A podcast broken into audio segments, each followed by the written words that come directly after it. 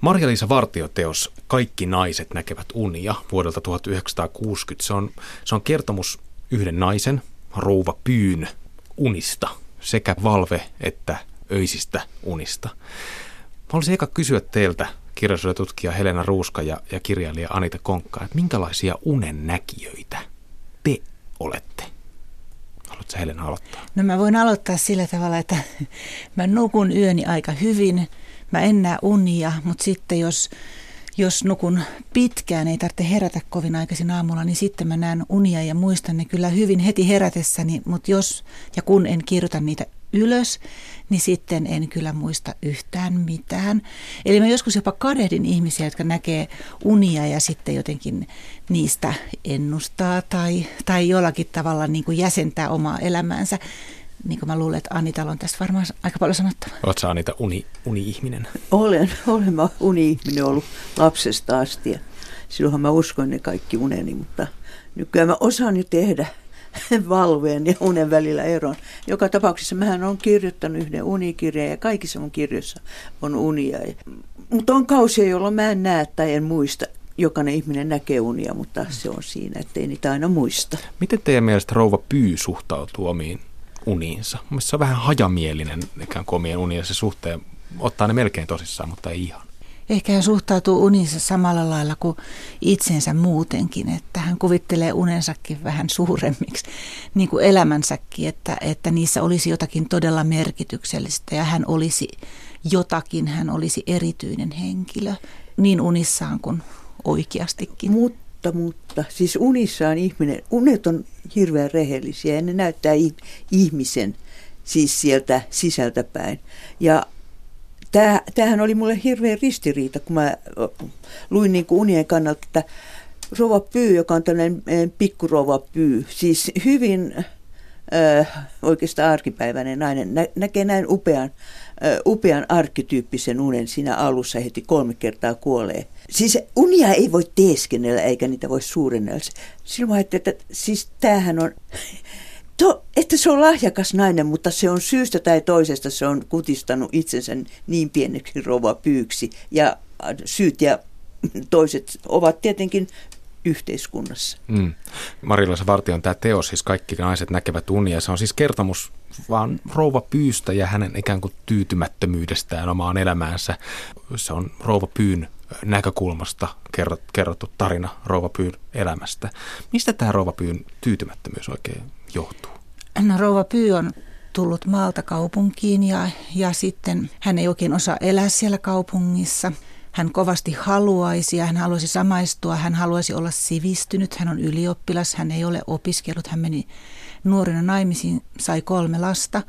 Mies ei pysty tarjoamaan hänelle sellaista elintasoa kuin hän ehkä haluaisi. Ja, ja on monia sellaisia asioita, että hän haluaisi todella olla enemmän, mutta sitten ei joko omat rahkeet riitä tai miehen rahkeet ei riitä.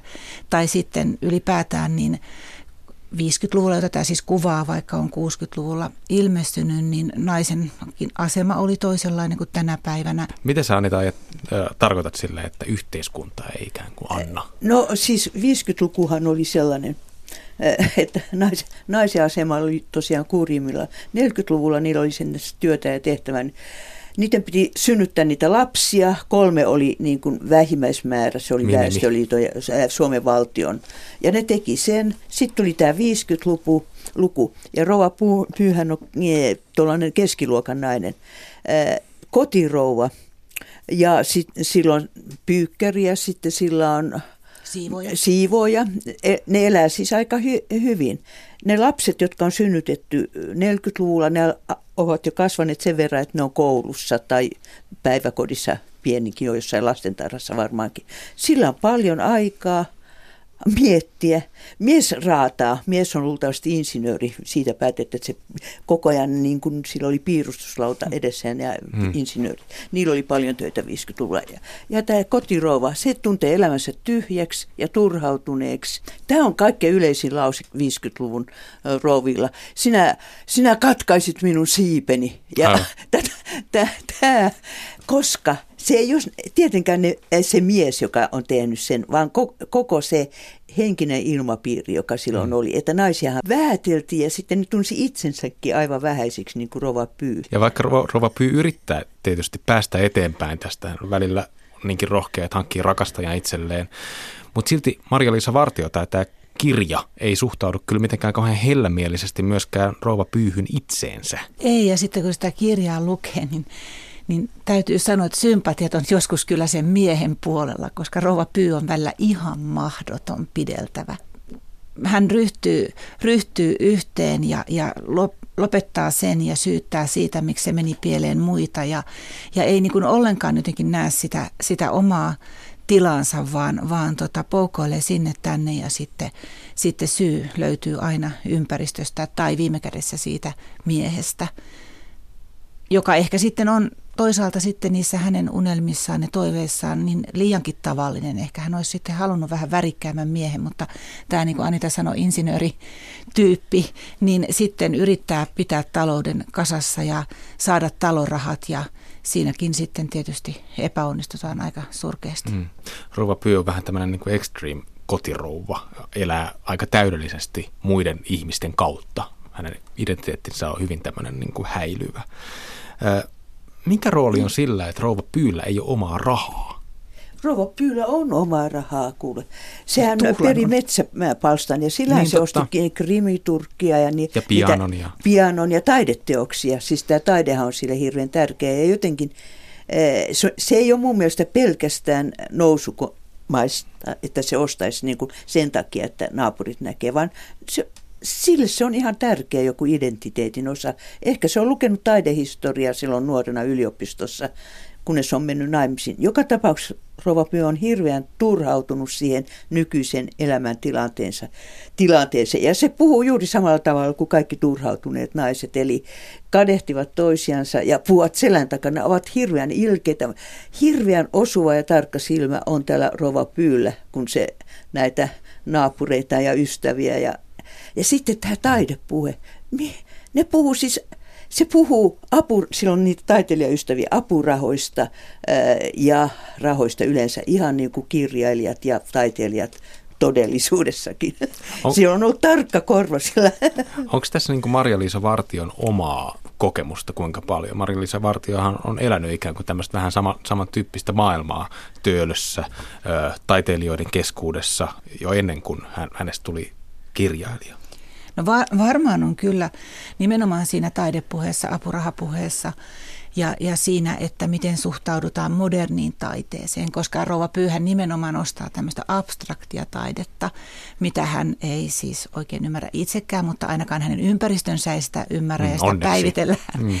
Ja samalla tavalla tietysti 50-luvulla sitten modernia kirjallisuutta päiviteltiin, että se on ikään kuin siirretty se oma kokemus nyt sitten niin kuin taidehistorian tai taiteen puolelle. Siinä naispuheessa on niin paljon sitä Maria-Liisa Vartion omaa ääntä.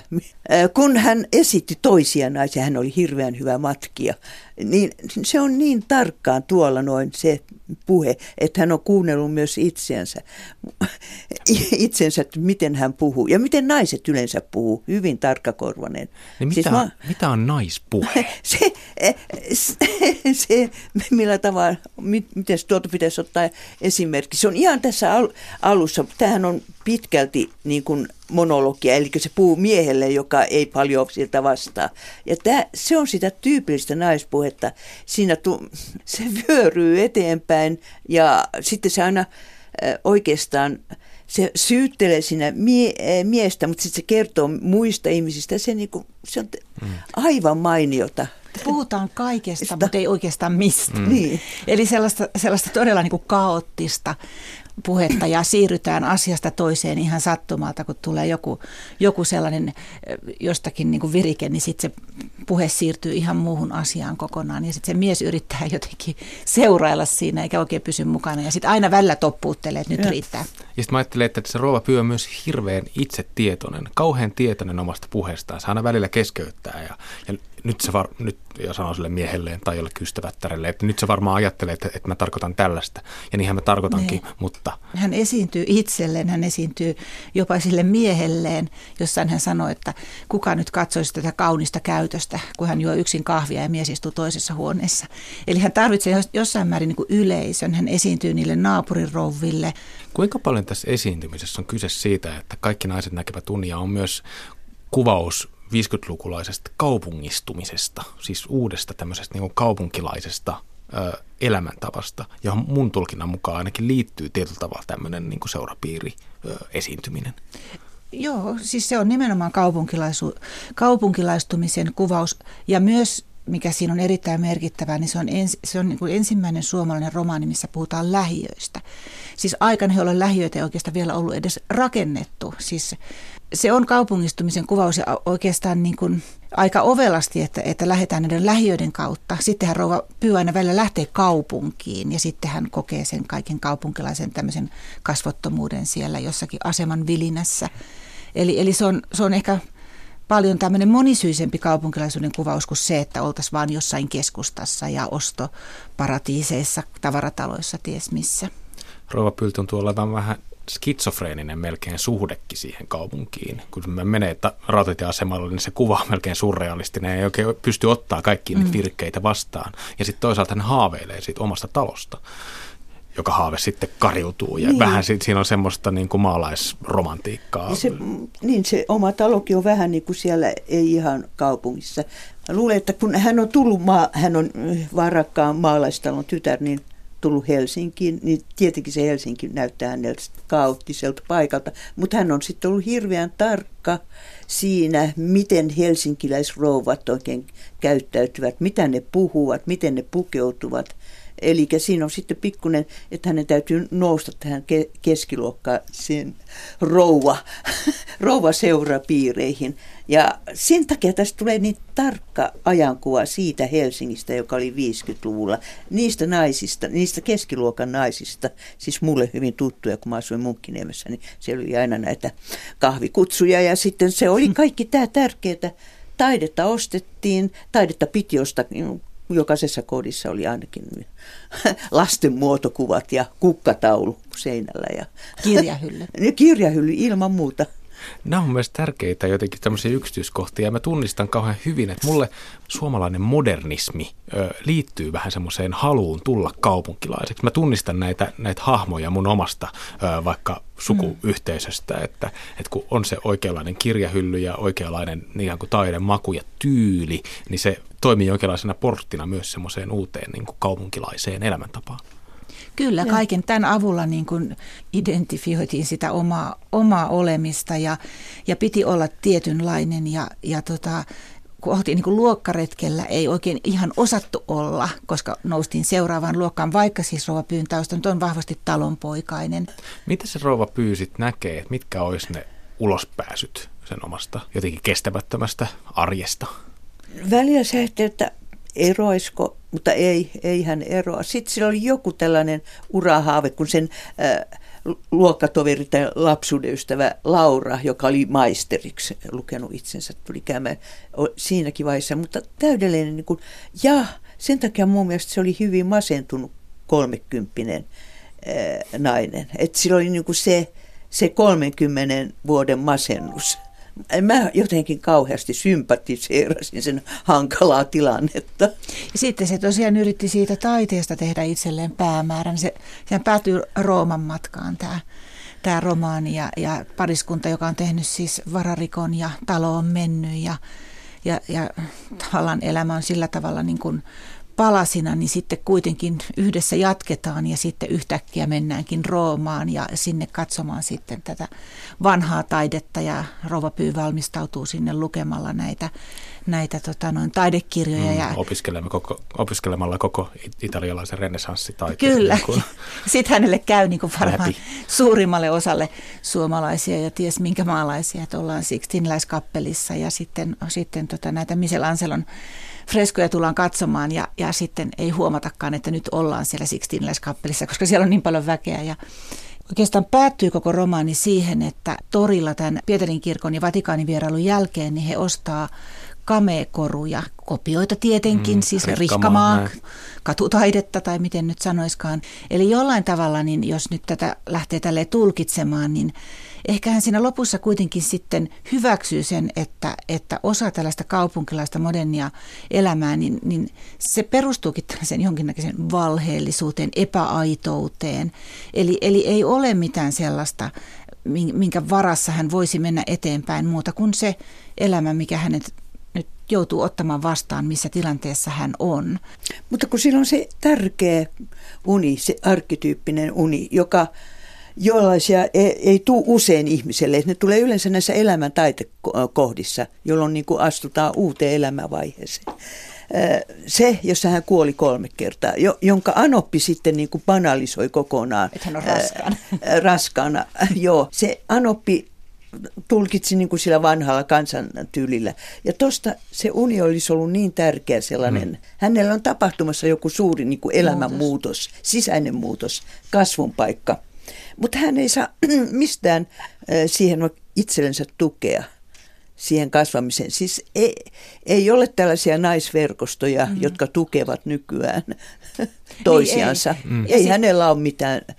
Ja sitten, sitten se yrittää sitä, se on vähän Madame Bovary myös tuossa noin, kun se ottaa sen rakastajan. Se on niin kuin yksi unelma ja sekin epäonnistuu täysin. Ei se ole rakastajakin tekee vaan työtä, niin kuin sen mies. Ja Rova Py on keittiössä, joo, niin kotona. Joo, mä, kotona. Mä tulkitsin sitä lopun, sitä, tätä niin. Sixteen niin. vähän sillä tavalla, että, että kyllä se Rova Py tunnistaa niissä maalauksissa myös jonkun vähän semmoisen syvemmän. Että siellä on niin kuin vähän sellainen häivähdys siitä, että okei, että nyt, nyt tässä voisiko olla, olla joku mahdollisuus tulkita vaikka oma niin kuin sisäinen maailma jollain vähän syvemmälläkin mm. tavalla. Että hän on jollakin tavalla nyt ikään kuin melkein löytämässä jotain tärkeää itsessään, mutta tämä jää sitten avoimeksi tämä, mm. tämä loppu. Ja siksi mekin ehkä nyt Rova Pyystä niin kuin, saadaan, saadaan hyvinkin tämmöinen niin kuin moni särmäinen henkilö, koska, koska hän on siinä mielessä moderni nainen, että hän, hänestä ei saada yhtä kuvaa, hän ei voi lyödä leimaa päälle, että Rova Pyy on tällainen. Mm. Mitä te Helena Ruska ja Anita Konkka haluaisitte ottaa opiksi rouva pyystä?